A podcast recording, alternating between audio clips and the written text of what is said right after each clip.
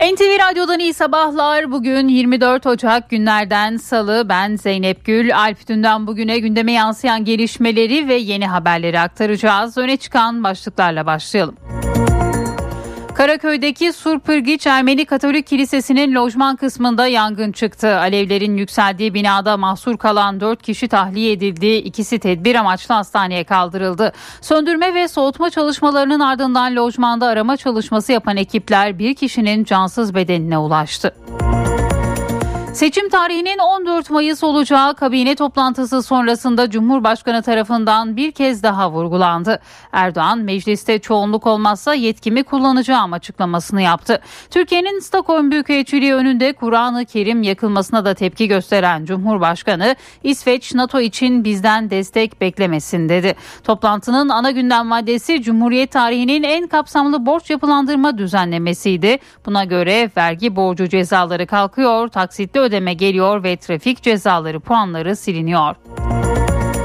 Altılı Masa'da uzun zamandır beklenen kritik süreç başlıyor. Liderler Perşembe günü yapılacak toplantıda Cumhurbaşkanı adayı üzerinde değerlendirme yapmaya başlayacaklar. Saadet Partisi Genel Başkanı Temel Karamollaoğlu ise 30 Ocak'ta adayın açıklanmayacağını, sadece Cumhurbaşkanı adayının seçim beyannamesinin duyurulacağını belirtti. İsveç'te Kur'an-ı Kerim provokasyonu Orta Doğu ülkelerini de ayağa kaldırdı. Irak, Ürdün ve Yemen'de protestolar düzenlendi. Göstericiler İsveç karşıtı sloganlar attı. İsveç'teki provokatif eylemle ilgili Amerikan Dışişleri Bakanlığı'ndan da bir açıklama geldi. Amerikan Dışişleri Sözcüsü kutsal kitapları yakmak birçok kişi için saygısızca bir davranış diye konuştu. Provokasyona Hollandalı ırkçı da eklendi. Hollanda'da ırkçı Pegida hareketi lideri Wagensveld başkent Lahey'deki parlamento binası önünde Kur'an-ı Kerim'i yırttı. Eylemi polis korumasında gerçekleştiren Wagensveld'e Kur'an-ı Kerim'i yakmaması şartıyla izin verildiği öğrenildi. Amerika Birleşik Devletleri'nden iki günde ikinci silahlı saldırı haberi geldi. Kaliforniya eyaletinde düzenlenen silahlı saldırıda 7 kişi hayatını kaybetti. Saldırganın 67 yaşında bir erkek olduğu açıklandı. Borsadaki dalga 83 bin kişiyi vurdu. Borsa geçen yılki kazançların aksine bu yıla dalgalı bir başlangıç yaptı. İlk iki haftada sert değer kaybı yaşanınca yatırımcı sayısı da yaklaşık 3 ay sonra ilk kez azaldı. 83 bin kişi hesabını kapattı. Hac kayıtları başvuru süresi uzatıldı. 2023 yılı hac ön kayıt ve kayıt güncelleme işlemleri için son gün 31 Ocak. İstanbul barajları son 10 yılın en düşük seviyesinde. Marmara bölgesinde yağışların azalmasıyla İstanbul'a su sağlayan barajlardaki doluluk oranı %30'un altına düştü. Son 10 yılın en düşük baraj doluluk oranı bu sene %29,96 ile Ocak ayında yaşandı. Dünya Sağlık Örgütü'nün Transya raporu yayımlandı. Rapora göre tedbirlerin 43 ülkede hayata geçirilmesiyle 2,8 milyar kişi trans yağlardan korundu. Dünya genelinde 5 milyar insansa halen trans yağların yol açtığı sağlık riskleriyle karşı karşıya. Ve spor, Spor Toto Süper Lig'in 20. haftasında Ümraniye Spor'a konuk olan Fenerbahçe mücadeleyi 2-1 kazandı. Ümraniye Spor'un 90 artı 8'de bulduğu gol VAR incelemesinin ardından iptal edildi. Gündemi özetledik, devam ediyoruz. İşe giderken gazetelerin gündemi.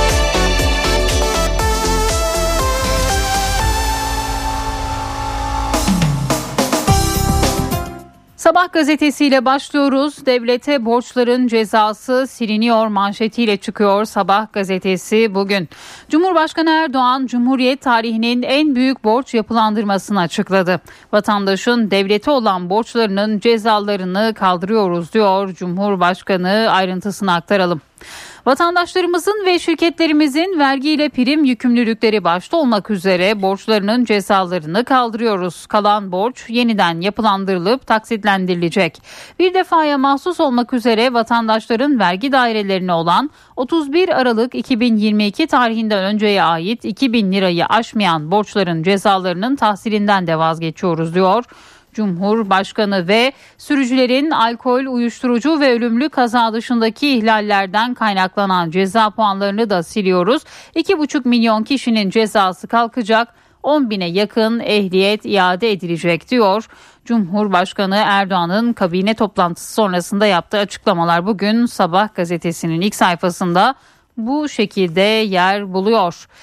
Kur'an'a saldırıya karşı 120 ülkede dava hazırlığı bir diğer haber. İsveç'te Kur'an-ı Kerim'e yönelik alçakça saldırıya karşı vatandaşlar ve sivil toplum örgütleri tepkilerini dün de sürdürdü. Diyanet İşleri Başkanı Profesör Ali Erbaş ise saldırganı koruyan İsveç'i kınayarak 120 ülkedeki ateşçilikler önderliğinde mahkemeye başvurma hazırlığı yapıldığını açıkladı diyor. Sabah gazetesi bugün bir metrodan daha fazlası bir diğer başlık yolcu karşılayandan uğurlayana meraktan binenden evi ve iş yeri olanlara İstanbul Havalimanı metrosu ilk günden konforu ve hızı ve tasarımıyla göz doldurdu diyor Sabah gazetesi bugün. Hürriyet'in manşetinde işte büyük vergi affı başlığını görüyoruz. Cumhurbaşkanının vergi ve prim borçlarının cezalarının silineceğine yönelik yaptığı kabine sonrası açıklama bu manşetle yer buluyor. İsveç'e NATO desteği yok yine Cumhurbaşkanının açıklamalarından. İsveç'teki çirkin eylemden en başta Müslümanlar olmak üzere insan hak ve özgürlüklerine saygı duyan herkese yapılmış bir hakarettir. Böyle bir kepazeliğin yaşanmasına sebebiyet verenlerin NATO'ya başvuru konusunda artık bizden herhangi bir hayır haklık beklemeyeceğine açıktır diyor bugün. Yine Cumhurbaşkanı Erdoğan'ın İsveç'teki olaya yönelik yaptığı açıklamalarda Hürriyet gazetesinin ilk sayfasında ve manşetinde yer buluyor. Johnny'lere 12 yıl sonra izin çıktı. Yine hürriyetten bir diğer başlık. Adana'daki İncirlik üstündeki Amerikalı personele 12 yıl sonra sokağa çıkma izni verildi. Uzun süredir kapalı olan dükkanlar açılmaya başlandı. Dükkanların %30'u faaliyete geçti. Belediye de çevreyi düzenledi, yolları asfaltladı. Terör örgütü DAEŞ'tan gelebilecek saldırılara karşı İncirlik üstündeki görevli Amerikan askerlerinin dışarı çıkmaları 12 yıl önce yasaklanmıştı deniliyor Hürriyet gazetesinde bugün. Kalıcı ojede gizli risk bir diğer haber. Son dönemin modası jel tırnaklar ve kalıcı ojeler kurutulurken ultraviyole cihazı kullanılıyor. Nature dergisinde yayınlanan bir makaleye göre bu ışınlar melanom denilen cilt kanserine yakalanma riskini artırıyor. Uzmanlar yılda bir iki kez yaptırmak kabul edilebilir ama fazlası tehlikeli diyor. Bugün bu haberde yine Hürriyet gazetesinin ilk sayfasında yer buluyor. Sinema salonu asla ölmez. Dijital platformlar sinema salonlarını öldürüyor mu? Film kalitesini düşürüyor mu? Yüksek gişeli filmlerin yapımcısı Muzaffer Yıldırım bu iddialara katılmıyor diyor bugün Hürriyet gazetesi. 2022'de 36 milyon seyirci vardı. 2025'te 100 milyon bilet öngörülüyor. Sinema salonları asla ölmez. Dijital platformlar filmi daha çekerken sinema gösterimi sonrası için para veriyor. O parada daha iyi film yapmamı sağlıyor. Ata Demirer, Gülse Birsel sinemaya çıksa 3-4 milyon biletin altında kalmazlardı diyor. İftarlık Gazoz, Arif ve 216 karakomik filmler, Eğitilerin Savaşı gibi pek çok filme yapımcı olarak imza atan Muzaffer Yıldırım'ın açıklamaları bugün Hürriyet gazetesinin ilk sayfasında yer buluyor. Milliyetin manşetinde kamu borcu cezasına af başlığını görüyoruz. Yine Cumhurbaşkanı Erdoğan'ın kabine sonrası yaptığı açıklamalar Milliyet'in manşetinde yer buluyor. Karar 6 Nisan sonrası alınmalı bir diğer haber. CHP Milletvekili ve Anayasa Komisyonu Sözcüsü İbrahim Kaboğlu seçimlerde uygulanacak yasanın seçim takviminin başladığı tarihe göre belirleneceğini belirtti. Kaboğlu yeni seçim yasasının uygulanabilmesi için ya seçimlerin anayasaya göre öngörülen 18 Haziran'da yapılması veya seçimlerin yenilenmesine ilişkin kararın 6 Nisan sonrası alınması gerektiğini söyledi. Yine bu başlıkta bugün Milliyet'teydi. Bir diğer haber Fener öldü öldü dirildi. Fenerbahçe deplasmanda zorlandığı maçta Ümraniye Sporu 2-1 mağlup etti. 41 puana yükselen Sarı Lacivertlilerin gollerini Mişi Batshuayi ve Tomislav Glumac kaydetti diyor Milliyet gazetesi. Yapay zeka ruh çağırıyor bir diğer haber. Yapay zeka ile sözde ruh çağırma seansları düzenlenmesi yeni eğlence trendi oldu. Bir seansta Diana, Stalin, Hitler'den mesajlar verilirken uzmanlar tepki gösterdi diyor. Bugün bu başlıkta yine Milliyet'in ilk sayfasında yer buluyor. Yeni Şafak'ın manşetinde alçak ırkçıya 120 ülkede dava başlığını görüyoruz. Türkiye, İsveç'te hükümetin de göz yummasıyla Kur'an yakan ırkçı politikacı Rasmus Paluda'nın peşini bırakmıyor. Diyanet İşleri Başkanı Ali Erbaş bu alçaklığa karşı ateşelikler ve müşavirlikler aracılığıyla 120 ülkede mahkemelere başvuracaklarını duyurdu. Yine bu haberde Yeni Şafak gazetesinin manşetinde yer buldu. Yelpazeye hidrojen de ekleniyor. Yine bir diğer haber Türkiye rüzgar, güneş ve hidroelektriğin ardından hidrojeni de yelpazeye ekledi. Sıfır emisyona ulaşmada kilit rol oynayan hidrojen önemli bir pazar olarak öne çıkarken Türkiye'nin bu alanda yüksek potansiyele sahip olduğu belirtiliyor. Avrupa'nın ihtiyaç duyduğu 10 milyon e, tonluk yeşil hidrojenin en az yarısını Orta Doğu ve Türkiye'den ithal etmesi bekleniyor deniliyor. Yine bu haberde Yeni Şafak gazetesinin ilk sayfasında yer buluyor. 300 bin iyilik gönüllüsü genç yine bir diğer haber. Gençlik ve Spor Bakanlığı'nın başlattığı gönüllülük hareketine katılan 9 ayda 300 bin kişiyi aştı. Gençler antik kentlerde çevre temizliği, ihtiyaç sahibi öğrencilere ders verme, yaşlı ve engellilere yardımcı olma gibi toplamda 300 bin 700 etkinlikle binlerce insanın hayatına dokundu diyor Yeni Şafak gazetesi. Postanın manşetiyle devam edelim. Cezaya af, borca taksit. Cumhurbaşkanı Erdoğan'ın kabine toplantısı sonrası yaptığı açıklamalar Posta gazetesinin manşetinde bu şekilde yer buluyor. EYT'liye tazminat için emsal kararsa bir diğer başlık. Emekli olduktan sonra aynı iş yerinde çalışmayı planlayan EYT'lilere yönelik Yargıtay'dan çok önemli bir karar çıktı. Yargıtay emeklilik sebebiyle işten ayrılanların tekrar aynı iş yerinde çalışmaya başlaması halinde emekli olunan tarihte kıdem tazminatı ödendiği için çalıştığı ikinci dönem için kıdem tazminatı ödenmemesi gerektiğine hükmetti diyor Posta gazetesi. Bir diğer haber pes dedirten unutkanlık bademcik ameliyatına giren çocuğun bademciklerini almayı unuttular başlığıyla. Yalova'da bir buçuk yıl antibiyotik içmesine rağmen iyileşemeyen Cihangir Tosun'a bademcik hitabı teşhisi konuldu. Özel bir hastanede bademcikleriyle geniz eti alınması, kulaklarına tüp takılması planlandı. 5 saatlik operasyon geçiren Cihangir 10 gün sonra tekrar ateşlendi. Babası Neyfel Tosun çocuğu doktora yeniden gösterdiğinde hayatının şokunu yaşadı. Doktor HH aileye bir yanlış yapmışız bademciğini almayı unutmuşuz dedi. Hatasını telafi etmek için yeni bir ameliyat önerdi. Aile Yalova İl Sağlık Müdürlüğü ve savcılığa şikayette bulundu. Doktor HH ise ameliyat sırasında bademciklerin iltihaplı olduğunu görünce almaktan vazgeçtim diyerek bu kez iddiaları kabul etmedi. Yine bu haberde bugün Posta gazetesindeydi. 91 yaşındaki kadına bakıcı işkencesi bir diğer başlık. Başkentte 91 yaşındaki Münevver Güneysu'nun bakıcısı CC tarafından dövülerek boğazının sıkıldığı, işkenceye maruz kaldığı anlaşıldı. Ayrıca bakıcının oğlu SC'nin de kadının başından aşağı sıcak yemek döktüğü iddia edildi. Güneysu'nun uğradığı şiddeti kızı ve torunları fark etti. Karnında ve dalağında kanama olan yaşlı kadın hastanede ölüm kalım savaşı veriyor deniliyor ve bu haberde bugün yine Posta gazetesinin ilk sayfasında yer buluyor. Cumhuriyet gazetesi halkın unutmadığı başlığıyla çıkıyor. Bugün özgürlük kavgan sürecek. 24 Ocak 1993'te Ankara Karlı Sokak'ta patlayan bomba Türkiye'nin yüreğini yaktı. Ödünsüz Atatürkçü, kalpaksız Kuvayi Milliyeci Uğur Mumcu arabasının altına konan bombayla onurlu ve yiğit bir yaşamı geride bıraktı. Katledilişinin 30. yılında binlerce kişi yurdun dört bir yanında ve Mumcu'nun sokağında seni unutmadık diyecek diyor Cumhuriyet gazetesi bugün. Tek ittifak iki liste bir diğer haber altılı masa seçim çalışmalarına başladı. İyi Parti kendi listesini oluşturacak. Diğer partiler CHP listesinde yer alacak. Dört partiye 25 milletvekilliği verilecek. 15 ilde ise en yüksek milletvekilini çıkarmak için tek listeyle seçime gidilecek deniliyor. Yine bu başlıkta Cumhuriyet gazetesinin ilk sayfasında yer buluyor. Şimdi bir ara vereceğiz. Birazdan haberlerin ayrıntılarını aktaracağız.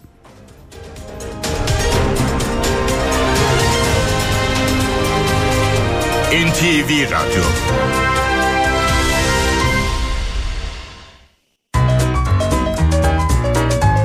Köşedeki Kitapçı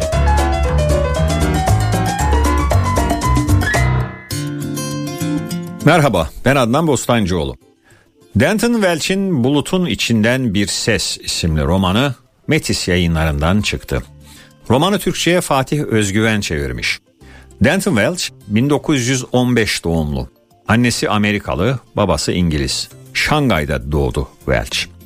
Annesinin erken ölümünün ardından İngiltere'de yatılı bir okula yollandı ama son yılında okuldan kaçıp Çin'e babasının yanına döndü. Bir yıl sonra tekrar İngiltere'nin yolunu tuttu ve resim eğitimi aldı. Bir bisiklet kazası sonucu kısmi felç olan Denton Welch taşrada inzivaya çekildi. Yazarlığa burada başladı.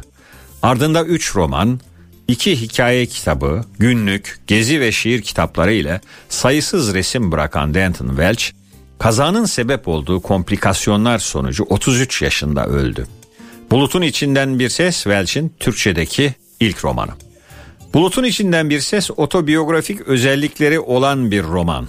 Genç bir adam yortu tatilini geçirmek üzere kaldığı pansiyondan çıkar, bisikletini atlar, bir yerde mola verir, ardından korkunç bir trafik kazası geçirir. Roman kahramanının bedeniyle aniden ve iradesi dışında değişen ilişkisini konu edinir.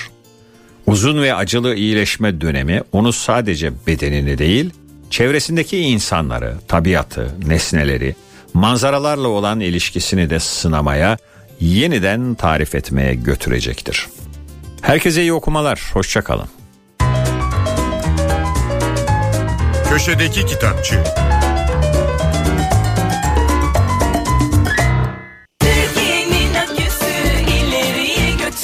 Yiğit Akü yol durumunu sunar. Karayolları Genel Müdürlüğü duyurdu. Artvin Erzurum yolunun 54-56. kilometrelerinde ve Dereli Şebin Karahisar Sivas yolunun 43-45. kilometrelerinde yol bakım ve onarım çalışmaları yapılıyor. Çalışmalar sebebiyle ulaşım kontrollü olarak sağlanıyor. Sürücüler dikkatli seyretmeli. Yiğit Akü yol durumunu sundu. Daha sürdürülebilir bir çatı ve daha iyi bir dünya için Bras Çatı Sistemleri sunar. Doğa konuşmaları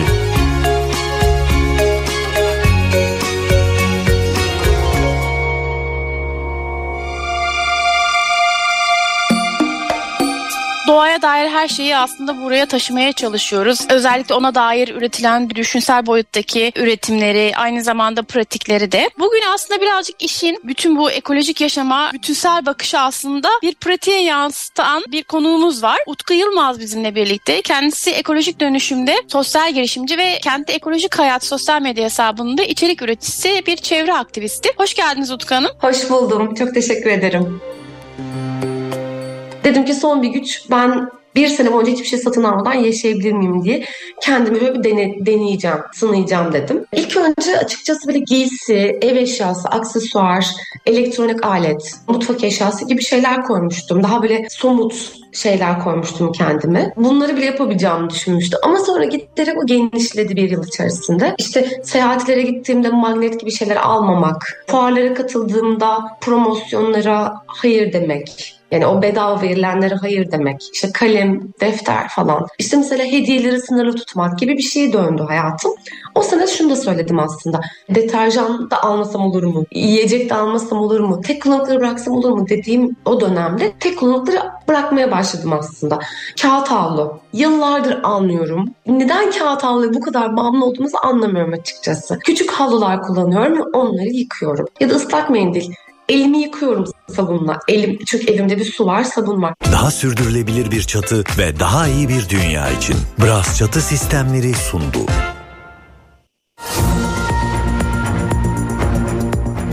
NTV Radyo'da haberlerle yayındayız. Yine yoğun bir gündemle haftaya başladık. İsveç'te Kur'an-ı Kerim'e yönelik provokatif eylem, Cumhurbaşkanı Erdoğan'ın kabine sonrası açıklamaları ve Ankara'nın seçim trafiği hepsini anlatacağız. Ama önce gece saatlerinde İstanbul Karaköy'den gelen yangın haberiyle başlayalım.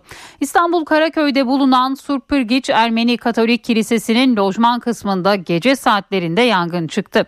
İtfaiye ekipleri yangını söndürmek için 4 saat alevlerle mücadele etti. Yangın söndürüldükten sonra bina içinde bir kişinin cansız bedeni bulundu. Yaralı iki kişinin tedavisi ise sürüyor. Yangın saat 21.45 sıralarında fark edildi. Kemeraltı Caddesi üzerinde bulunan Surp Pirgiç Ermeni Katolik Kilisesi'nin lojman kısmından yükselen alevler tüm binayı sardı. Beyoğlu'nun yanı sıra çevre ilçelerin itfaiye ekipleri de söndürme çalışmalarına katıldı. Yangın sonrası kilise kullanılamaz hale geldi. İtfaiye ekiplerinin yaklaşık 2 saattir müdahalesi merdivenler yardımıyla devam ediyor. Bazı ekipler de köpük takviyesi yapıyorlar. Zaman zaman kilisenin bazı bölümlerinde meydana gelen çökme tehlikesi bu müdahaleyi güçleştiriyor. İki kişi lojmandan kendi imkanlarıyla çıktı. İki kişiyi de itfaiye kurtardı. Beyoğlu Kaymakamı Mustafa Demirelli ile Türkiye Ermeni Katolik Cemaati Ruhani lideri Lavon Zekiyan da çalışmaları takip etti. Yaklaşık 4 saat süren mücadelenin ardından alevler tamamen söndürüldü. Soğutma çalışmasından sonra içeride yapılan aramada dördüncü katta bir kişinin cansız bedenine ulaşıldı. Yangının çıkış nedeni araştırılıyor. Gözler dün kabine toplantısındaydı. Cumhurbaşkanı vergi ve prim borçlarının yeniden yapılandırılmasıyla ehliyet affı düzenlemesi hakkında bilgi verdi. Ama gündemdeki sıcak başlıklarla ilgili de önemli açıklamaları vardı. Ankara'nın gündemindeki seçim tarihinin 14 Mayıs olduğunu bir kez daha vurguladı Cumhurbaşkanı. 14 Mayıs 2023 Pazar gününün her bakımdan seçim için en uygun tarih olduğunu gördük. Beşte üç çoğunlukla meclisimiz yaparsa memnuniyet duyarız. Mecliste gereken çoğunluğun sağlanamaması halinde Cumhurbaşkanı olarak biz kararımızı alıp inşallah süreci başlatacağız. Ve İsveç'te Kur'an-ı Kerim'e yönelik provokasyon Erdoğan bu konuda da te- sert tepki gösterdi. Ülkemizin büyükelçiliği önünde böyle bir kepazeliğin yaşanmasına sebebiyet verenlerin NATO'ya üyelik başvuruları konusunda artık bizden herhangi bir hayır haklık bekleyemeyecekleri açıktır. Kusura bakmasınlar. Başta söyledik. Terör örgütlerine caddelerinizde, sokaklarınızda her yerde cirit attıracaksınız. Ondan sonra da bizden NATO'ya girme konusunda destek bekleyeceksiniz. Yok böyle bir şey. Böyle bir desteği bizden beklemeyin. Ülkelerinin savunmalarını da onlara havale etmeleri tavsiyesinde bulunuyoruz. Aziz milletim. Biz bir şeyi söylediğimiz zaman dürüst söyleriz. Birileri de bize namussuzluk yaptığı zaman, alçaklık yaptığı zaman onlara da haddini bildiririz. İsveç yönetimi bizlere kalkıp hak ve özgürlükten hiç bahsetmesine gerek yok. Eğer hak ve özgürlüklere bu kadar saygılıysanız önce Türkiye Cumhuriyeti'nin veyahut Müslümanların dini inancına saygı göstereceksiniz. Eğer bu saygıyı göstermiyorsanız kusura bakmayın. Bizden de NATO konusunda herhangi bir destek göremeyeceksiniz. İsveç'teki provokatif eyleme Orta Doğu ülkelerinden de tepki geldi. Irak, Ürdün ve Yemen'de protestolar düzenlendi. Göstericiler İsveç karşıtı sloganlar attı. İsveç'in başkenti Stockholm'daki Kur'an-ı Kerim provokasyonu Orta Doğu'da da tepkiyle karşılandı. Müslüman birçok ülkede halk sokaklara döküldü. Ürdün'ün başkenti Amman'da göstericiler ellerinde Kur'an-ı Kerim tutarak İsveç bayrağı yaktı. İsveç karşıtı sloganlar atıldı. Polis başkentte İsveç Büyükelçiliği önünde ek güvenlik önlemi aldı. Irak'ta da çok sayıda kişi başkent Bağdat'ta İsveç konsolosluğunun önünde toplandı. Bu tüm Müslümanlara yapılmış bir saldırıdır. Bunun bir daha tekrarlanmasına katlanamayız. Avrupa Birliği'nden de daha önce başka dinlere yapılanlarda olduğu gibi bir kınama bekliyoruz. Yemen'in başkenti Sana'da da benzer manzaralar vardı. Yüzlerce kişi sokakları doldurdu. Ellerinde Kur'an-ı Kerim taşıdı. İsveç'i protesto etmek çok önemli. Artık görev haline geldi. Bu İslam'a saygı duymayan herkes için bir ders olsun. Göstericiler başkent sokaklarında İslam'a zafer sloganları attı. Amerika'dan da bir açıklama var. Amerikan Dışişleri Sözcüsü kutsal kitapları yakmak birçok kişi için saygısızca bir davranış dedi. Ayrıntılar NTV Washington temsilcisi Hüseyin Günay'da. Amerikalılar diyor ki ifade özgürlüğü kapsamında bu yasal bir tepki olabilir ancak berbat bir davranış. Ee, bir kez daha tekrar etmek isterim.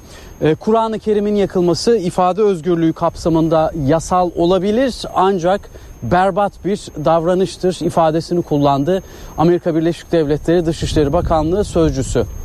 Bakanlık sözcüsüne Kur'an-ı Kerim'in İsveç'te yakılması soruldu.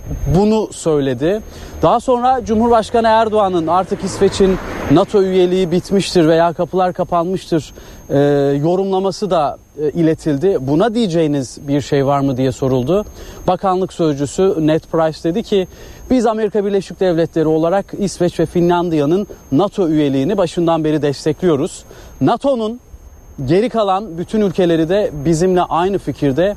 Süreç içerisinde Türkiye'nin de bizimle aynı fikirde olmasını ümit ediyoruz ifadesini kullandı. Daha sonra Ned Price'a yani Dışişleri Bakanlığı sözcüsüne e, dendi ki peki yasal olabilir bu Kur'an yakma sizin gözünüzde ancak bu davranışı kınıyor musunuz? Bu sizin kınadığınız bir davranış yöntemi midir? Sözcü e, bu noktada kınamaktan çekindi, kınıyoruz demedi, kınamıyoruz da demedi. İfade özgürlüğü kapsamında yasal olabilir ancak bu berbat bir davranıştır dedi. Bir de şunu ekledi. Belki de bu davranış yani Kur'an-ı Kerim'in yakılması e, eylemi veya tutumu e, NATO'nun büyümesinin önünde bir engel teşkil, et, teşkil etmek için bilinçli bir şekilde tercih edilmiştir. Bu tarafından da bakmakta fayda var ifadesini kullandı. Yani İsveçli Başbakanın İsveçli Dışişleri Bakanı'nın söylemiş olduklarını Amerika Birleşik Devletleri Dışişleri Bakanlığı e, benzer bir e, ifadeyle dile getirmiş oldu. Hüseyin Günay Washington'dan aktardı. Şimdi Washington'dan Ankara'ya gidelim. Başkentin en sıcak gündemi seçim. Muhalefetin adayının ismi henüz açıklanmış değil. Altılı masada uzun zamandır beklenen kritik süreçse başlıyor. Liderler Perşembe günü yapılacak toplantıda Cumhurbaşkanı adayı üzerinde değerlendirme yapmaya başlayacaklar. Altılı Masa'da kritik toplantı 26 Ocak'ta. İyi Parti ev sahipliğinde yapılacak toplantıda konu ilk kez tartışılmaya başlanacak. Toplantının ev sahibi Meral Akşener 26 Ocak'ta aday belirleme yolunu yöntemini konuşmaya başlayacağız dedi. Aday olmayacağını bir buçuk yıl önce söylediğini hatırlatan Akşener, kendimden önce bu seçimi almayı düşünüyorum. Bunu alamazsak bir daha parlamenter sistem konuşamayız. Seçimler Cumhurbaşkanlığı hükümet sistemiyle devam edip gider ifadelerini kullandı. Demokrat Parti Genel Başkanı Gültekin Uysal ise adaylık dahil karar alma süreçleri erkene alınmalı dedi. Peki altılı masanın adayı ne zaman açıklanır? Sayın Genel Başkanlar görüşlerini ifade etmişler. Altılı masadaki liderlerin açıklamaları hakkında yorum yapmayı siyasi nezakete uygun bulmam. Diğer sorularınızın yanıtı ise 26 Ocak'ta yapılacak liderler zirvesi sonrasında açıklık kazanacak. Bu toplantı sanıyorum ilk kez bu ölçekte bu kadar yoğun ve kapsamlı bir biçimde Cumhurbaşkanı adayı üzerinde durulduğu toplantı olacak. 6 lider 30 Ocak'ta da Cumhurbaşkanı adayının seçim beyannamesi ve hükümet programını açıklayacak. Adayla ilgili bir açıklama henüz 30 Ocak'ta olmayacak ama önümüzde yapacağımız toplantıda böyle bir karar alınırsa o farklı tabii o zaman olabilir. 9 ana başlıktan oluşan çalışmada ekonomiden adalete, eğitimden dış politika ve savunmaya temel politikalar ve projeler anlatılacak. Altılı masada ayrıca milletvekili seçimlerinde en yüksek çoğunluğu alacak yöntemleri belirlemek için seçim ittifakı komisyonu kuruldu. NTV Radyo Gündemde öne çıkan diğer başlıklara bir haber turuyla bakalım. Diyarbakır'da kontrolden çıkan bir otomobil bariyerleri aşıp iki araca çarptı. Kazada polis memuru Kemal Güleç şehit oldu. Biri polis, beş kişi de yaralandı. Kazayla ilgili soruşturma başlatıldı. Mardin'de Irak plakalı bir araca yönelik 5 kişinin öldürüldüğü saldırı ile ilgili tutuklanan zanlıların ifadeleri ortaya çıktı. Abdullah Kaplan ve Faris Akseven borçları olduğu için soygun yapmak istediklerini rastgele bir aracı takip ettiklerini öne sürdü. Konya'daki hayvan bakım evinde bir köpeğin başına kürekle vurularak öldürülmesiyle ilgili dava geçen hafta karara bağlandı. İki sanığa bir yıl üçer ay hapis cezası verildi ve ceza ertelendi. Bu karara Konya Cumhuriyet Başsavcılığından itiraz geldi. Savcılık cezanın artmasını istedi. İstanbul'un 11 ilçesinde uyuşturucu satıcılarına yönelik operasyon düzenlendi. 3 haftayı kapsayan operasyonda yarım tondan fazla uyuşturucu madde yakalandı. 315 şüpheli tutuklandı. İstanbul Başakşehir Çam ve Sakura Şehir Hastanesi'nde aralarında husumet bulunan iki grup arasında bıçaklı kavga çıktı. Bir kişinin yaralandığı kavga sonrası gözaltına alınanların tamamı sevk edildikleri adliyede serbest bırakıldı.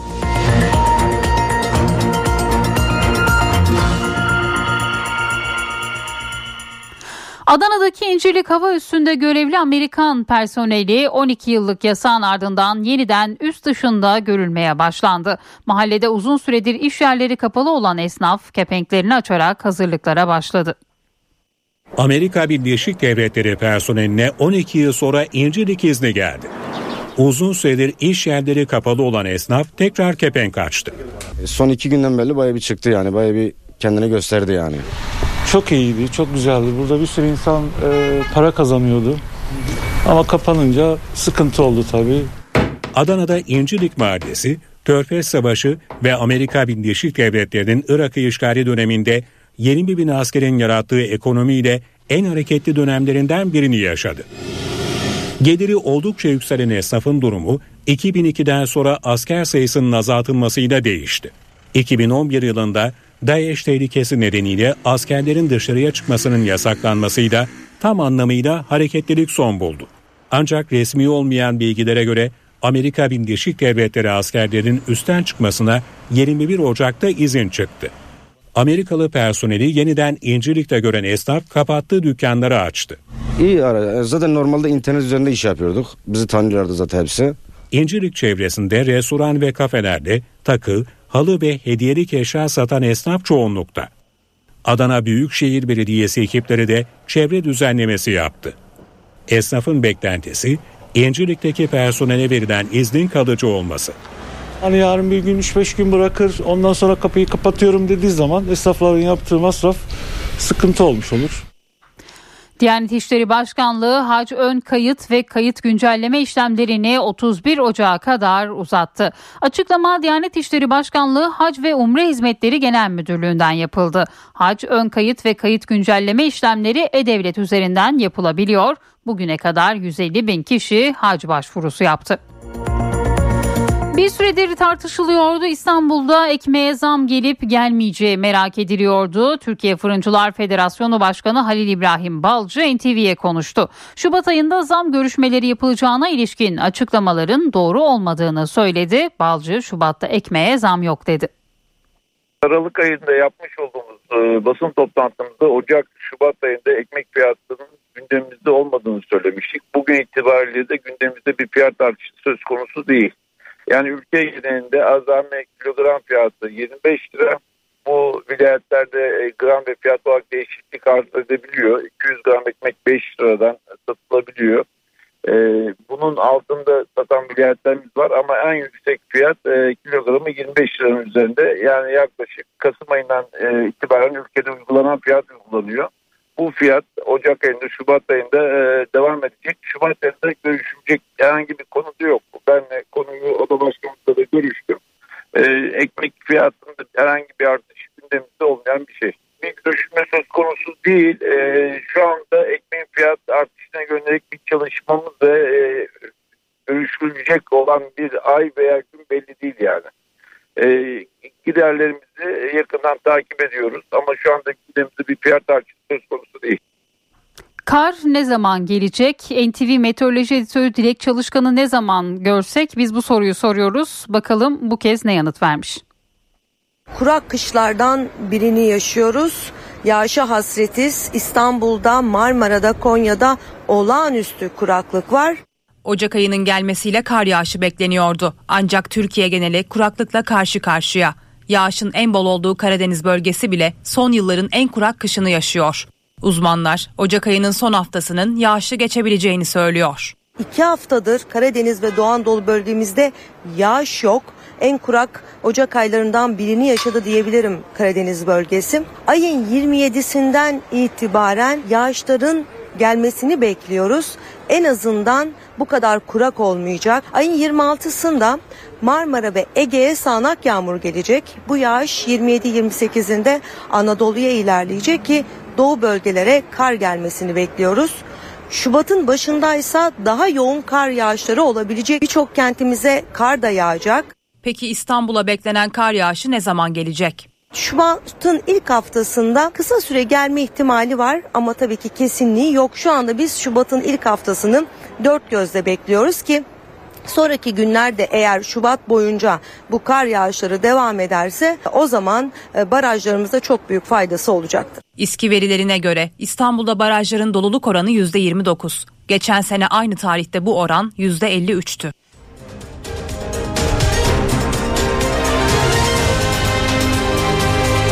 NTV Radyo HDI Sigorta İstanbul'un yol durumunu sunar. İstanbul'da bu saat itibariyle trafikte yoğunluk %45 seviyelerinde. Her iki köprüde de yoğunluk var. Anadolu yakasında köprüye giderken Beylerbeyi Libadiye bağlantı yolunda Tem'de ise Kavacık İkbal Caddesi arasında sabah yoğunluğu var. D100'de de Göztepe Küçük Yalı arası yoğun. Avrasya Tüneli çift taraflı açık. Avrupa yakasına gelindiğinde E5'te Avcılar Küçükçekmece, Tem'de ise Esenyurt iki telli arasında bir yoğunluk var. HDI Sigorta İstanbul'un yol durumunu sundu. Üstün Alman teknolojisiyle üretilen Düfa Boya spor haberlerini sunar.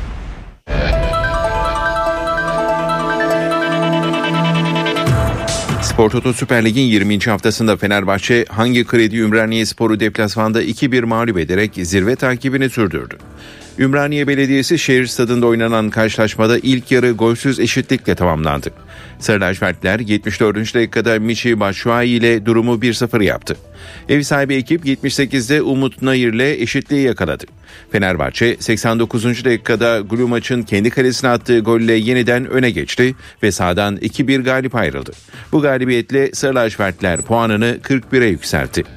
Gecenin bir diğer maçında Ankara gücü deplasmanda Konya Spor'la karşılaştı. Sonucu ligin orta sıralarını ilgilendiren maçta Sarı lacivertli takım 51. dakikada Zahid'in golüyle rakibini yenmeye başardı ve 11. sıraya yükseldi. Futbolda Zira Türkiye Kupası'nın çeyrek ve yarı final eşleşmeleri bugün belli olacak. Saat 14'te başlayacak kura çekiminde TFF yetkilileri ve kulüp temsilcileri yer alacak. Kura çekiminde Demir Grup Sivasspor, Fenerbahçe, Medipol Başakşehir ve Trabzonspor seri başı olarak katılacak.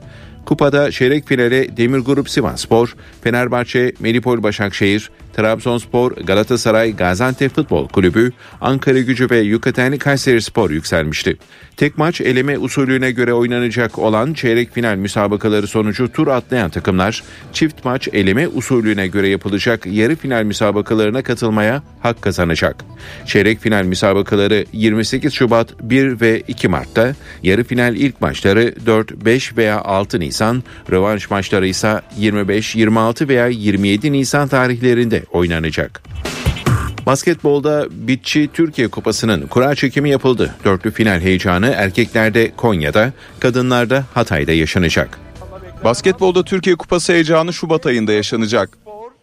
Bitçi Türkiye Kupası'nda eşleşmeler belli oldu. Federasyon Başkan Vekili Ömer Onan bu sezon ligdeki çekişmeyi işaret etti. E, heyecan fırtınası Türkiye Kupası'nda da e, ben süreceğine inanıyorum. Herkese ben başarılar diliyorum. Kupada 8 takımı mücadele edeceği ilk tur 14-15 Şubat'ta tek maç üzerinden oynanacak. Furut'ta Ekstra Bursa Spor Fenerbahçe Beko'yla, Galatasaray Nef Türk Telekom'la, Pınar Karşıyaka Darüşşafaka'yla, Bahçeşehir Koleji de Anadolu Efes'le karşılaşacak. Dörtlü final heyecanı 17-19 Şubat'ta Konya'da yaşanacak. Bitçi Kadınlar Türkiye Kupası'nda da eşleşmeler belli oldu. Çankaya Üniversitesi'nin rakibi ÇBK Mersin Yenişehir Belediyesi, BOTAŞ'ın rakibi Fenerbahçe Alagöz Holding, Emlak Konut'un rakibi Galatasaray Çağdaş Faktöring ve Nesibe Aydın'ın rakibi Tufan Metalurji Hatay Büyükşehir Belediyespor oldu. İlk eşleşmeler 6 ve 7 Mart'ta tek maç üzerinden oynanacak. Kazananlar Hatay'daki dörtlü finale katılmaya hak kazanacak. Dayanıklı, kolay sürülen, kapatıcılığı yüksek Düfa Boya spor haberlerini sundu. NTV Radyo'da yeni saati karşılıyoruz. Bu saate kadar gündemde hangi başlıkların öne çıktığına bakalım. Karaköy'deki Surpırgiç Ermeni Katolik Kilisesi'nin lojman kısmında yangın çıktı. Alevlerin yükseldiği binada mahsur kalan 4 kişi tahliye edildi. İkisi tedbir amaçlı hastaneye kaldırıldı. Söndürme ve soğutma çalışmalarının ardından lojmanda arama çalışması yapan ekipler bir kişinin cansız bedenine ulaştı. Seçim tarihinin 14 Mayıs olacağı kabine toplantısı sonrasında Cumhurbaşkanı tarafından bir kez daha vurgulandı. Erdoğan mecliste çoğunluk olmazsa yetkimi kullanacağım açıklamasını yaptı. Türkiye'nin Stockholm Büyükelçiliği önünde Kur'an-ı Kerim yakılmasına da tepki gösteren Cumhurbaşkanı İsveç NATO için bizden destek beklemesin dedi. Toplantının ana gündem maddesi Cumhuriyet tarihinin en kapsamlı borç yapılandırma düzenlemesiydi. Buna göre vergi borcu cezaları kalkıyor, taksitli ödeme geliyor ve trafik cezaları puanları siliniyor. Altılı Masa'da uzun zamandır beklenen kritik süreç başlıyor. Liderler Perşembe günü yapılacak toplantıda Cumhurbaşkanı adayı üzerinde değerlendirme yapmaya başlayacak. Saadet Partisi Genel Başkanı Temel Karamollaoğlu ise 30 Ocak'ta adayın açıklanmayacağını, sadece Cumhurbaşkanı adayının seçim beyannamesinin duyurulacağını belirtti.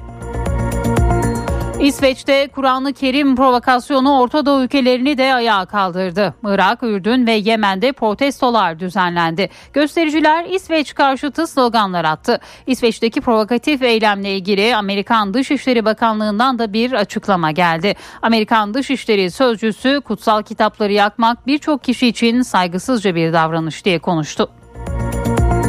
Provokasyona Hollandalı ırkçı da eklendi. Hollanda'da ırkçı Pegida hareketi lideri Wagensveld başkent Lahey'deki parlamento binası önünde Kur'an-ı Kerim yırttı. Eylemi polis korumasında gerçekleştiren Wagensveld'e Kur'an-ı Kerim'i yakmaması şartıyla izin verildiği öğrenildi.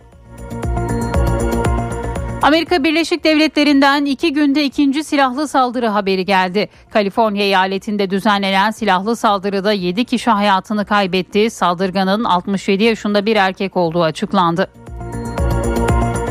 Borsadaki dalga 83 bin kişiyi vurdu. Borsa geçen yılki kazançların aksine bu yıla dalgalı bir başlangıç yapmıştı. İlk iki haftada sert değer kaybı yaşanınca yatırımcı sayısı da yaklaşık 3 ay sonra ilk kez azaldı. 83 bin kişi hesabını kapattı. Hac kayıtları başvuru süresi uzatıldı. 2023 yılı hac ön kayıt ve kayıt güncelleme işlemleri için son gün 31 Ocak.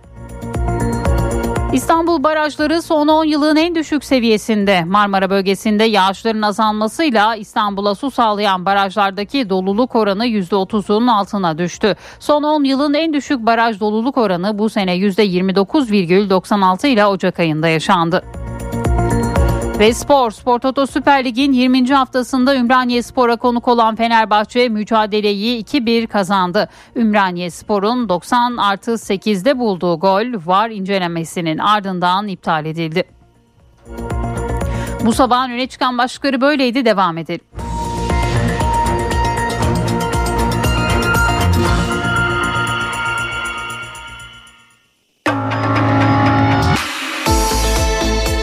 İşe giderken gazetelerin gündemi.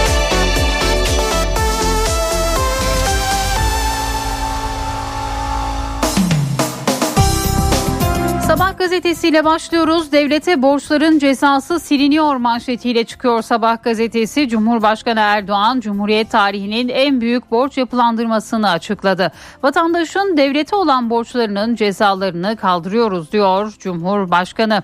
Ayrıntılarını aktaralım. Vatandaşlarımızın ve şirketlerimizin vergiyle prim yükümlülükleri başta olmak üzere borçlarının cezalarını kaldırıyoruz. Kalan borç yeniden yapılandırılıp taksitlendirilecek.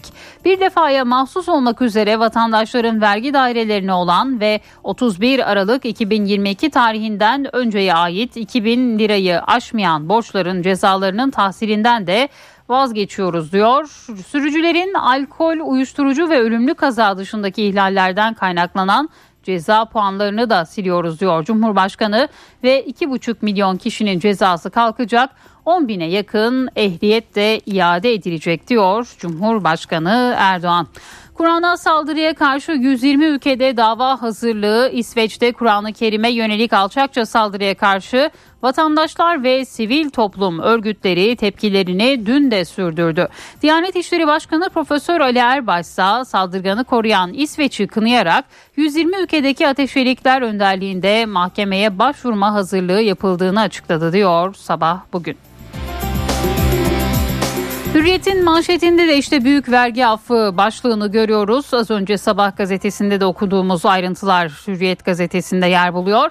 İsveç'e NATO desteği yok. Yine Cumhurbaşkanı'nın kabine sonrası yaptığı açıklama. İsveç'teki çirkin eylem en başta Müslümanlar olmak üzere insan hak ve özgürlüklerine saygı duyan herkese yapılmış bir hakarettir. Böyle bir kepazeliğin yaşanmasına sebebiyet verenlerin NATO'ya başvurusu konusunda artık bizden herhangi bir hayır haklık beklemeyeceği açıktır diyor Cumhurbaşkanı. Yine Hürriyet gazetesinde yer buluyor bu açıklamaları da. Johnny'lere 12 yıl sonra izin çıktı. Adana'daki İncirlik üstündeki Amerikalı personele 12 yıl sonra sokağa çıkma izni verildi. Uzun süredir kapalı olan dükkanlar açılmaya başlandı. Dükkanların %30'u faaliyete geçti. Belediye de çevreyi düzenledi, yolları asfaltladı. Terör örgütü DAEŞ'tan gelebilecek saldırılara karşı İncirlik üstündeki görevli Amerikan askerlerinin dışarı çıkmaları 12 yıl önce yasaklanmıştı deniliyor Hürriyet gazetesinde. Kalıcı ojede gizli risk bir diğer haber. Son dönemin modası jel tırnaklar ve kalıcı ojeler kurutulurken ultraviyole cihazı kullanılıyor. Nature dergisinde yayınlanan bir makaleye göre bu ışınlar melanom denilen cilt kanserine yakalanma riskini artırıyor. Uzmanlar yılda bir iki kez yaptırmak kabul edilebilir ama fazlası tehlikeli diyor yine Hürriyet gazetesinde. Milliyetin manşetinde de Cumhurbaşkanı'nın kabine sonrası yaptığı açıklamalar yer buluyor. Kamu borcu cezasına af başlığıyla bir diğer haber karar 6 Nisan sonrası alınmalı. CHP milletvekili ve Anayasa Komisyonu sözcüsü İbrahim Kaboğlu seçimlerde uygulanacak yasanın seçim takviminin başladığı tarihe göre belirleneceğini kaydetti. Kaboğlu yeni seçim yasasının uygulanabilmesi için ya seçimlerin anayasaya göre öngörülen 18 Haziran'da yapılması veya seçimlerin yenilenmesine ilişkin kararın 6 Nisan sonrası alınması gerektiğini söyledi. Bugün Milliyet'teydi. Yeni Şafak'ın manşetinde alçak ırkçıya 120 ülkede dava başlığını görüyoruz. İsveç'teki provokasyona ilişkin Diyanet İşleri Başkanlığı'nın verdiği kararı bugün Yeni Şafak gazetesi manşetine taşıyor. Yelpazeye hidrojen de ekleniyor. Türkiye'de rüzgar ve güneş ve hidroelektriğin ardından hidrojeni de yelpazeye ekledi. Sıfır emisyona ulaşmada kilit rol oynayan hidrojen önemli bir pazar olarak öne çıkarken Türkiye'nin bu alanda yüksek potansiyele sahip olduğu belirtiliyor deniliyor bugün Yeni Şafak gazetesinde. Postanın manşetinde de cezayı af borca taksit başlığını görüyoruz. Cumhurbaşkanı Erdoğan'ın açıklamaları bir diğer başlıksa YTL'ye tazminat için emsal karar. Emekli olduktan sonra aynı iş yerinde çalışmayı planlayan EYT'lilere yönelik Yargıtay'dan çok önemli bir karar çıktı. Yargıtay emeklilik sebebiyle işten ayrılanların tekrar aynı işlerin, iş yerinde çalışmaya başlaması halinde emekli olunan tarihte kıdem tazminatı ödendiği için çalıştığı ikinci dönem için kıdem tazminatı ödenmemesi gerektiğine hükmetti diyor bugün Posta gazetesi. Cumhuriyet gazetesi halkın unutmadı diyor. 24 Ocak 1993'te Ankara Karlı Sokak'ta patlayan bomba Türkiye'nin yüreğini yaktı. Ödünsüz Atatürkçü, kalpaksız Kuvay Milliyeci Uğur Mumcu arabasının altına konan bombayla onurlu ve yiğit bir yaşamı geride bıraktı. Katledilişinin 30. yılında binlerce kişi yurdun dört bir yanında ve Mumcu'nun sokağında seni unutmadık diyecek diyor Hürriyet gazetesi bu e, affedersiniz Cumhuriyet gazetesi bugün. Tek ittifak iki liste bir diğer haber. Altılı masa seçim çalışmalarına başladı. İyi Parti kendi listesini oluşturacak. Diğer partiler CHP listesinde yer alacak. Dört partiye 25 milletvekilliği verilecek. 15 ilde ise en yüksek milletvekilini çıkarmak için tek listeyle seçime gidilecek. Masanın 26 Ocak'taki toplantıda tartışacağı en önemli konuysa ortak adayın belirlenme yöntemi olacak deniliyor. Bugün yine bu başlık da Cumhuriyet Gazetesi'nin ilk sayfasında yer buluyor.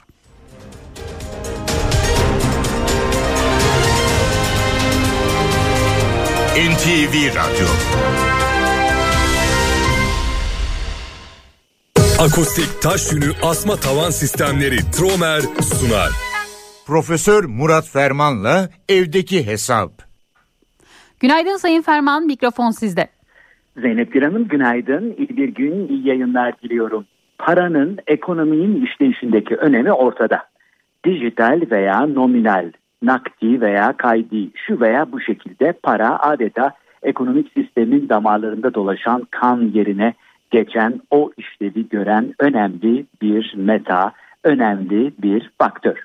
Bu çerçevede elbette 80 yıldır, 80 yılı aşkın bir süredir e, gündemde olan hakimiyetini sürdüren kurucusu ve banisinin Amerika Birleşik Devletleri olduğu mevcut ekopolitik düzende rezerv para dolar.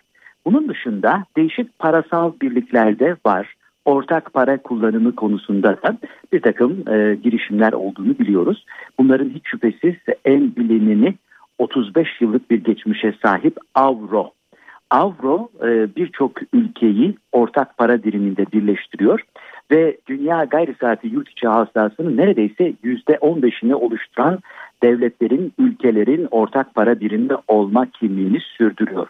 Bunun dışında çok daha küçük çaplı e, Afrika ülkelerinin e, Fransız e, para birimi, Fransa patronajındaki CFA dediğimiz bir sistem var. Bir de Doğu Karayip doları var. Bunlar minüskül adeta hani adet yerini bulsun kabilinden bizim de e, sizlerle paylaştığımız ibareler. Ama şimdi dünkü e, Brezilya'nın yeni seçilen devlet başkanı Lula'nın e, Arjantin ziyaretiyle yeni bir girişim tekrar uyandırıldı ya da gündeme geldi. Tekrar uyandırıldı diyoruz. Ne olduğunu anlatacağız. Evet Brezilya ve Arjantin 2019'da daha evvel gündeme gelen ama sonra rafa kaldırılan bir projeyi yeniden e, gündeme getirdiklerini ve üzerinde teknik çalışmaları başlattıklarını dünya kamuoyuyla paylaştılar. Bu da ortak para birimi. Bilindiği üzere Brezilya'nın para birimi real, Arjantin'in peso. E, ikisi bir araya gelerek bir ortak para birimi kullanma yolunda e, SUR ismini bulmuşlar. SUR güney anlamına geliyor. Tabii bu her e, iki ülkenin de Latin Amerika'nın önde gelen önemli ülkelerinden e, sayılmak gerektiğini e, bir kere daha hatırlatalım. E, tıpkı bizde yeni seçilen Cumhurbaşkanımızın önce Kıbrıs ve Azerbaycan'a geleneksel olarak ziyaret e, takvimi veya rutini gibi e, geçmişte de daima e, Brezilya devlet başkanları ilk ziyaretlerini Arjantin'e yaparlardı.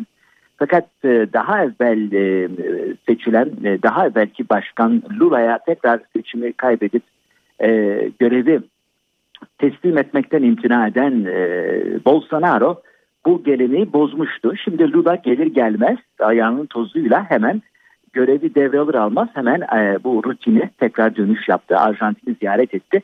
Başkan Fernandez de yaptığı bu ziyaret esnasında zaten e, bu e, durum açıklandı. E, evet dünya gayri saati yurt içi hasılasının %5'ini temsil eden iki ülke ortak para birimi üzerinden bir e, ticareti geliştirici bir pozisyon almak istiyor. E, malum olunduğu üzere Latin Amerika deyince ortada büyük abi e, Amerika Birleşik Devletleri var. E, tabiri caizse arka bahçe muamelesi yaptığı Latin Amerika ile Mercosur yani Güney Ticaret Birliği başta olmak üzere pek çok ticaret e, ve finansal blok anlaşmasına girmiş bir Amerika Birleşik Devletleri'nden rezerv para sahibinden bahsediyoruz. Bakalım bundan sonra bu proje nasıl bir e, ilerleme sağlayacak ama şimdiden bir takım itirazlar yükselmeye başladı. Öyle ya Arjantin %90'ı aşan enflasyonuyla ve pesoda dünyada en çabuk değer kaybeden ulusal para olma kimliğiyle acaba aynı havuza değil Brezilya realiyle başka paralarla girse ortaya nasıl bir sonuç çıkar? İlk önce bu durumun giderilmesi veya eşitlenmesi gerekmez mi? Bunlar hemen akla ilk gelen sorular. Ama Brezilya ve Arjantin'in bu önemli çıkışı yakından izlenmeye değer. Çünkü dünyada rezerv para uygulaması ve mevcut ekopolitik sistem üzerinde tartışma ve eleştiriler daha da derinleşerek devam ediyor. Değerli dinleyenlerimize katma değeri yüksek ve yüksek katma değerli bir gün diliyor. Huzurlarınızdan hürmetlerle ayrılıyorum. Profesör Murat Ferman'la evdeki hesap. Yangın yalıtımlı taş yünü asma taban sistemleri Tromer sundu. Dünya markası Bras çatı sistemleri finans bültenini sunar. Borsa İstanbul Yüz Endeksi 5404 seviyelerinde dolar 18.80 euro 20.45'ten işlem görüyor. Euro dolar paritesi 1.08. Altın nozu 1932 dolar. Kapalı çarşıda gram altın 1167, çeyrek altın 1929 liradan satılıyor. Brent petrolün varil fiyatı ise 88 dolar. Dünya markası Bras çatı sistemleri finans bültenini sundu. Renklerin ötesinde, hayatın her köşesinde Sandeko Boya hava durumunu sunar. Eşsiz boya, eşsiz mekanlar. Sandeko. Ülke genelinde hava açık ama soğuk, sabahları don ve pus var. Marmara'da sert esen Poyraz'la hava soğuk ve kapalı. Zayıf yağmur da var. İstanbul'da sert Poyraz'la hissedilen sıcaklık 9 derece olacak bugün. İç Anadolu'da 3 gün daha yağış yok. Puslu hava ve don sürüyor. Ankara puslu sıcaklık sabah 1 öğle 11 derece. Ege güneşli olsa bile rüzgar soğuk esiyor. İzmir 17 derece olacak bugün. Akdeniz'de bulut az. Hatay, Osmaniye, Şanlıurfa boyunca pus gün boyu sürüyor. Karadeniz'de sahiller biraz bulutlu ve puslu. İç kesimlerde don oluşuyor. Doğu Anadolu'da da şiddetli don ve pus etkili. Benzersiz duvarlar artık hayal değil. Sandeko Boya hava durumunu sundu. Eşsiz boya, eşsiz mekanlar. Sandeko. Ara verelim. Birazdan yine burada olacağız.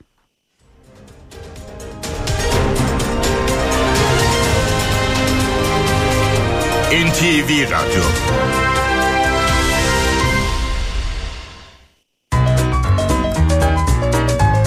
Köşedeki Kitapçı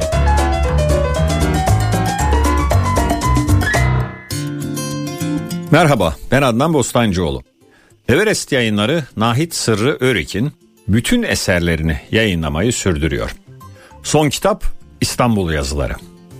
Geçtiğimiz aylarda neler yayınlanmıştı hatırlayalım. Kıskanmak ve Sultan Hamit Düşerken isimli romanları, resim yazıları başlığı altında denemeleri ve eski zaman kadınlar arasında ismiyle anıları yayınlanmıştı Örik'in. Nait Sırrı Örik 1895 İstanbul doğumlu. Dönemin muteber ailelerinden birine mensup. Beşiktaş'taki Aftab-ı Marif Rüştiyesi'nden mezun oldu. Sonrasında hangi okula gittiyse yarım bıraktı. Örik 1. Dünya Savaşı yıllarından başlayarak 1928'e kadar yurt dışında yaşadı. Döndükten hemen sonra Milli Eğitim Bakanlığı'nda çevirmen olarak işe girdi ve Ankara'ya yerleşti. 1933 yılında babasının vefatının ardından İstanbul'a döndü.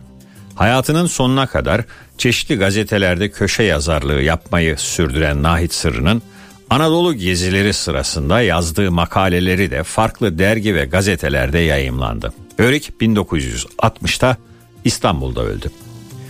Nahit Sırrı'nın eserlerinde 19. yüzyıl Fransız edebiyatının özellikle Flaubert, Balzac ve Stendhal'in etkileri gözlenir. Hikayelerini üzerine kurduğu tarihi atmosferi, dönemin sosyal ve siyasi havasını başarıyla yansıtır.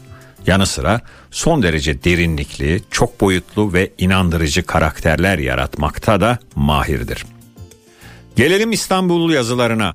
Bu yazılar Nahit Sırrı Öreğin 1933 ile 1954 yılları arasında yani 20 yıllık bir dönemde çoğunluğu Tanin gazetesinde olmak üzere Varlık, Son Telgraf, Yarım Ay, Milliyet, Dünya, Büyük Doğu gibi çeşitli süreli yayınlarda çıkmış makalelerinden derlenmiş. Yazılar İstanbul'a dair küçük ve dikkate değer ayrıntıları içeren bir koleksiyon niteliğinde. Kültür, sanat, şehirleşmeye dair birikimi ve dikkatli gözlemleriyle Nahit Sırrı bu yıllarda hem güncel sorunlara değiniyor hem de klişenin dışında başka bir İstanbul'u görmeye çalışıyor. Kitaba yazdığı ön sözde Bahriye Çeri özellikle yazıların yazıldığı döneme dikkat çekiyor. İstanbul'un imparatorluk başkentinden Cumhuriyet'in modern bir kentine dönüştürülmesi için uğraşılan bir dönem olduğunu söylüyor Çeri. Nait Sırrı Örik'in böyle bir dönüşüm değişim döneminde yazılarıyla bu dönüşüme katkı sunduğuna ya da yapılan hatalar karşısında uyarılarda bulunduğuna işaret ediyor. Herkese iyi okumalar, hoşçakalın. Köşedeki Kitapçı.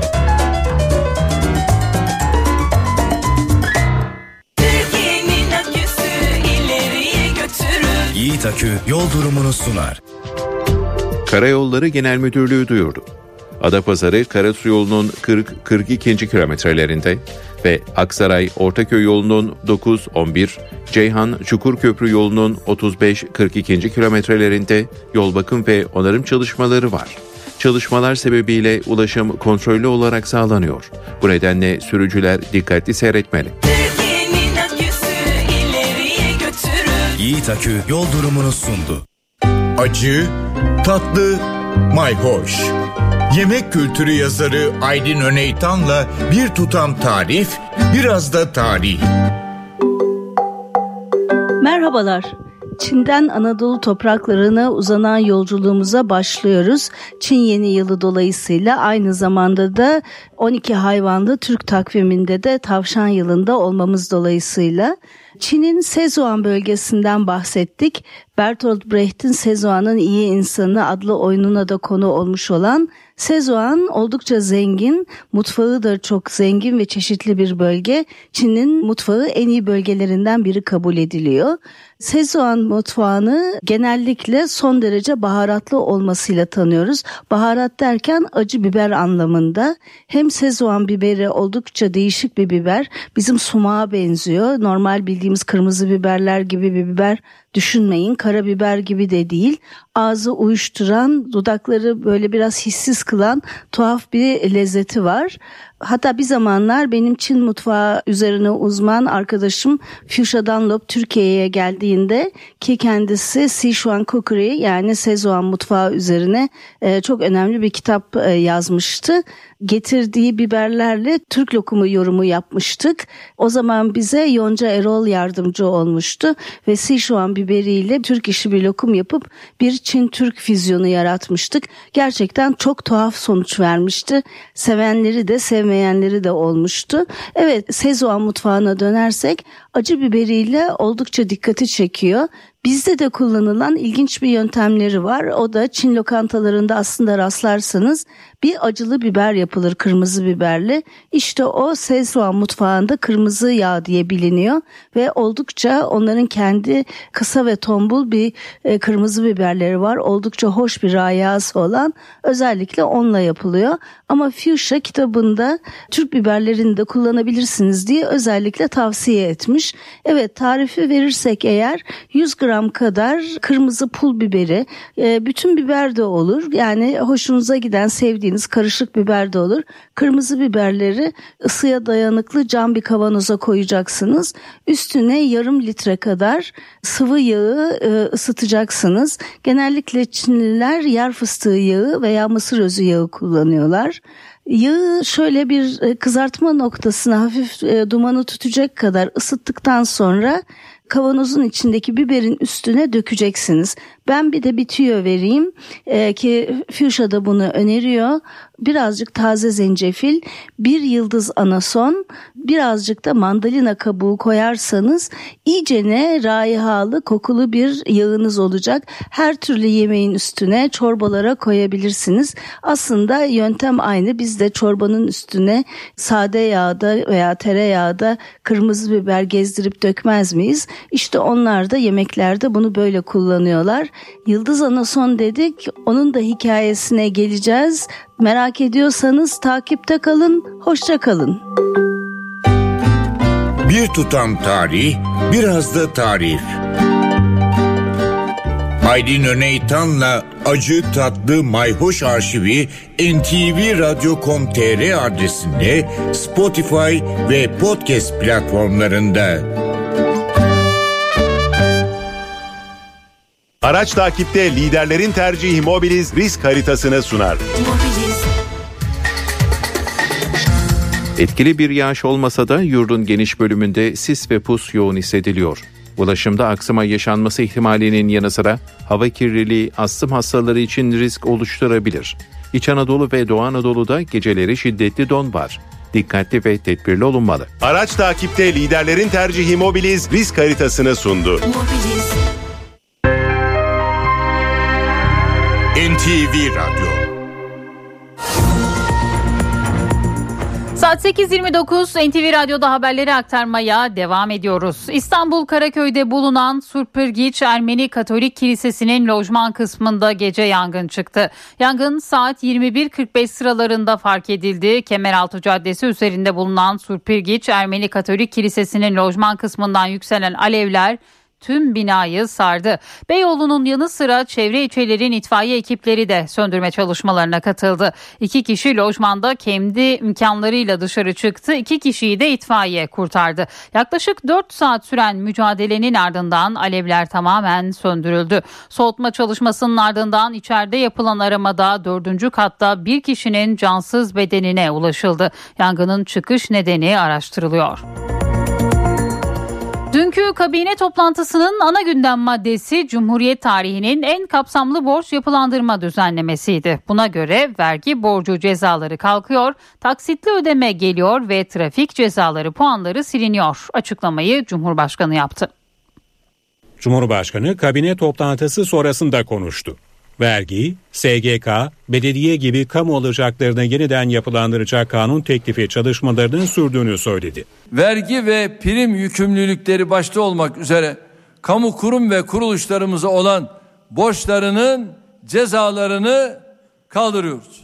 Tüm bu borçları belirli bir oranla güncelleme ve taksitle ödeme imkanı getiriyoruz. Bilindiği gibi yüksek öğrenim kredi borçlarının endekse bağlı olarak artışına son vermiştik. Endeks dışındaki borcun da yeniden yapılandırılarak taksitle ödenmesini mümkün hale getiriyoruz. Cumhurbaşkanı, ircalık olan 2000 lira altı vergi borcunun silineceğini de açıkladı. Trafik ceza puanları da siliniyor. Sürücülerimizin alkol, uyuşturucu, ölümlü ve yaralanmalı kaza, drift ve aday sürücülük halleri dışındaki ihlallerden kaynaklanan ceza puanlarını siliyoruz. Yaklaşık iki buçuk milyon sürücümüzün ceza puanının silinmesini ve bu sebeple geri alınan 10 bine yakın ehliyetin iadesini sağlayacak düzenlemenin ülkemize hayırlı olmasını diliyorum. İsveç'te Kur'an-ı Kerim'in yakıldığı provokatif eyleme tepkiler sürüyor. Cumhurbaşkanı Erdoğan dün kabine toplantısı sonrasında bu konuyla ilgili konuştu. NATO üyeliği için Türkiye'nin onay vermesi gerektiğini hatırlattı ve destek beklemeyin dedi. Ankara'dan da peş peşe tepkiler geldi. Cumhurbaşkanımıza, Türkiye'ye, bayrağımıza, kutsal değerlerimize, Kur'an-ı Kerim'e yaptıklarını göremezlikten gelmek, bunlara sessiz kalmak, bunlara tedbirsiz kalmak gerçekten kabul edilebilir bir şey değil. Bu şekilde gittiği takdirde arkadaşlar bizim tutumumuz, tavrımız çok açık ve net belli. Kur'an-ı Kerim'in yakıldığı provokatif eylemin ardından İsveç'e tepkiler artıyor. Milli Savunma Bakanı Hulusi Akar, ülkenin NATO üyeliğinin Türkiye'nin onayına bağlı olduğunu hatırlattı.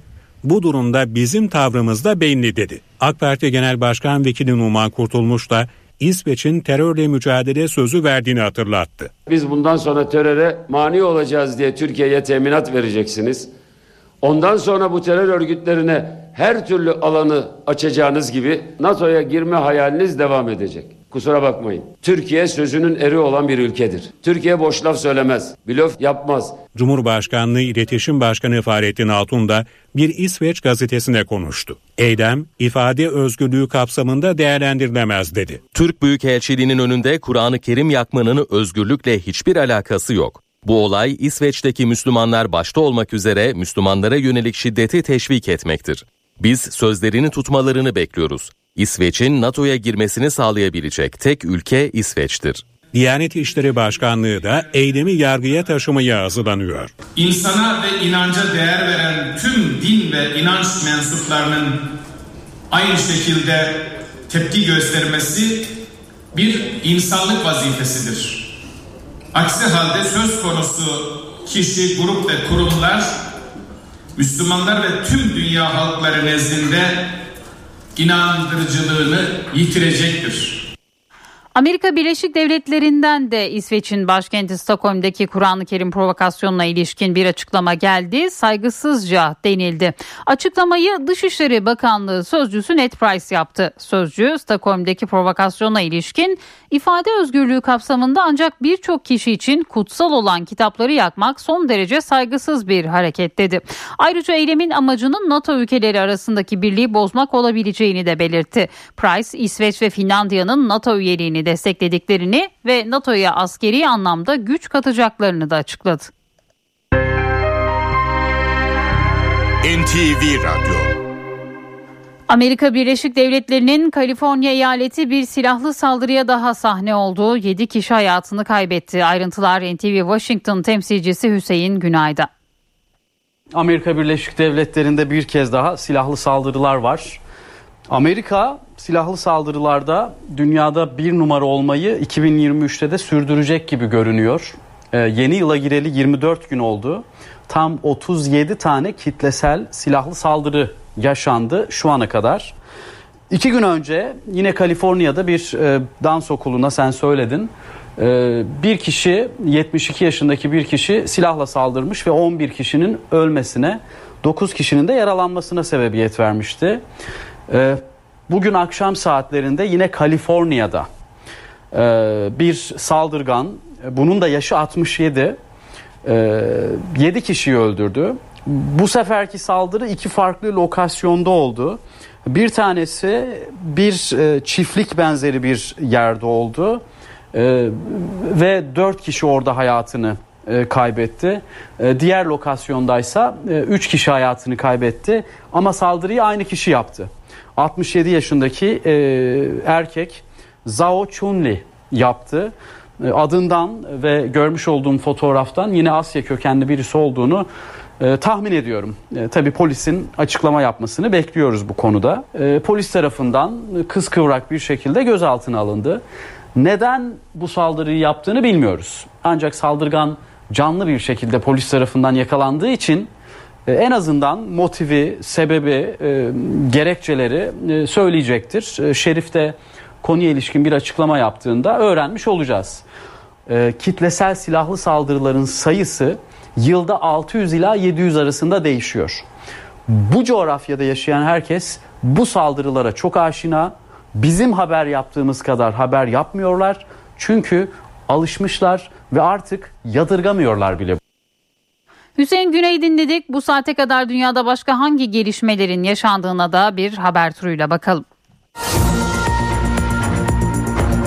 Avrupa Birliği ülkelerinin Dışişleri Bakanları Brüksel'de toplandı. Gündem Ukrayna ve İran'dı. Almanya Dışişleri Bakanı Annalena Baerbock, Ukrayna 3. ülkelerin Alman yapımı Leopard tankı göndermesine yeşil ışık e, yaktı.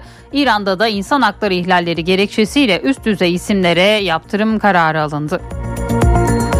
Norveç'e sığınan paralı asker grubu Wagner'in eski komutanı tutuklandı. Yetkililer Andrei Medvedev'in göçmenlik yasası gereğince tutuklandığını aktardı. Norveç basını bunun bir ceza değil güvenlik önlemi olduğunu yazdı. Avukatı ise sınır dışı edileceğine yönelik iddiaları da yalanladı.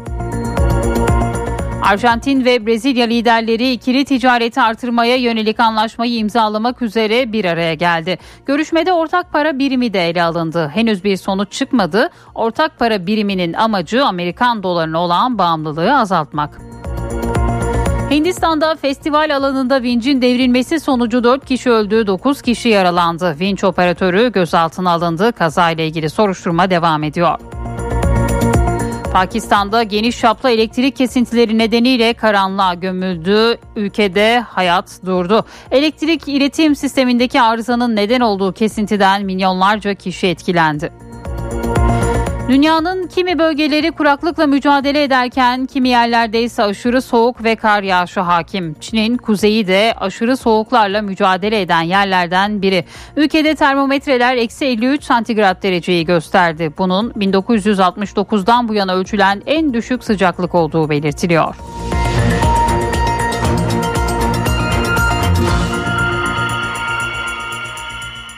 Ankaralılar simidi artık 7 liradan yiyor. Uzun zamandır beklenen fiyat artışı yapıldı. Fırıncılar %200'ü bulduğunu söyledikleri maliyetler nedeniyle simitteki fiyat artışını kaçınılmaz olarak niteliyor. Satıcılara göre ise 5 liradan 7 liraya çıkan simidin satışı zammın ilk gününde ciddi biçimde düştü. Star'dan Bensu Polat Caymaz'ın haberi. Taze, gevrek, çıtır. Fiyat arttı, simit değişmez. Ya ne demek bir simit 7 lira? Ya şaşırdım kaldım şu anda ben. Ankara'da simite beklenen zam geldi. Ekmeğe yapılan zamın ardından simite de zam geldi. 5 liradan satılan taze taze kahvaltıların vazgeçilmezi simit artık 7 liradan satılıyor. Hem gramajı büyüdü hem fiyatı büyüdü. Eskiden 80 gramını 5 liraya veriyorduk. Şimdi 100 gram oldu 7 lira oldu. Çok pahalı değil mi? Sizce? Ekmeğe zam da normal değil. 100 gram simidi 7 liraya satıyoruz. Susamın maliyeti, unun maliyetinden dolayı simidin fiyatı normal 7 milyon liraya ancak kurtarıyor. Ankara Simitçiler Odası Başkanı Savaş Delibaş ham maddeye %200'ün üzerinde zam geldiğini hatırlatmıştı. Harika, muhteşem. Ucuz mu sizce? Yanına bir de peynir zeytin. Etti sana 20-25 lira almaktan vazgeçtim. Yeni fiyatla birlikte satışlar azaldı. Mal olur mu 7 lira simit? Bir de peynir aldım bu ne kadar? 15 lirada bu 22 milyon. Kahvaltı olur mu bununla? 7 lira oldu maalesef. Hem bizim için hem vatandaş için çok zor. Keşke bu zam gelmeseydi. Hiç satış yok. Sabahtan beri inanır mısın 10 tane satamadım. Meşhur Ankara simidi abici.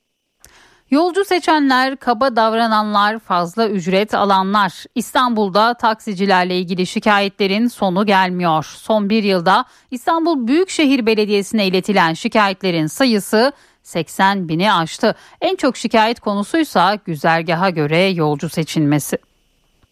Kısa mesafe olduğu zaman almak istemiyorlar. İnsanlara kandırıyorlar, yabancı gelen buraya bizim turistleri kandırıyorlar. Herkesin şikayetçi olduğu konu. Tablo oldukça vahim. Öyle ki neredeyse her İstanbullu taksilerle ilgili en az bir acı tecrübeye sahip. Geçtiğimiz yıl İstanbul Büyükşehir Belediyesi'ne yapılan taksici şikayetinin sayısı 80.127 oldu. Kısa mesafeleri almaması. Örneğin çocuklarla hastaneye gidiyoruz. Kısa mesafelerde alamıyoruz. Çok zorlanıyoruz bu konuda. Taksicilerle ilgili yapılan en fazla şikayet yolcu seçimi. Gidilecek güzergaha göre yolcu seçen taksiciler İstanbulluları adeta canından bezdirmiş durumda. Dört Levent'ten Taksim'e gidiyordum. 2-3 tanesi durdu. Nereye Taksim almıyorum dedi. Peki niye buraya odaklanıyor? Sadece taksi sorunu varmış gibi herkes buraya hücum ediyor yani. Bu algı niye böyle? Onlara göre algı ancak yolculara göre çile. Geçtiğimiz yıl tam 44.129 kişi taksicileri yolcu seçtikleri gerekçesiyle şikayet etti. Kısa bir mesafeye gitmek istediğim zaman ya da o zaman almak istemedikleri oldu. Onun gittiği güzergahın tersine bir yerde söylediysem de almak istemedikleri dönemler oldu tabii. Şu an yolcu yok ya. Yolcu yok işte bak burada bekliyorum boş. Hani gelmiyor ki seçeyim yani. Şikayet listesinde ikinci sırada kaba davranış bulunuyor. 7781 kişi kaba davranışlarından ötürü taksicilerden şikayetçi oldu. Sigara içiyorlar. Arabalar kirli, pis. El hareketleri, kol hareketleri çok sinir bozucu. Taksici şikayetlerinin bir diğer sebebi de fazla ücret istemeleri. Şikayet sayısı ise 6748. Bir yerden bir yere gitmesi gereken bir turist varsa işte yani 50 lira yazacaksa işte 200 lira alıyor, 300 lira alıyor. Yani bu çok yanlış bir şey. Şikayetler Büyükşehir Belediyesi tarafından incelendi. Taksicilere yaptırım uygulandı. Kural ihlali yapan taksicilere toplam 212.065 lira ceza kesildi.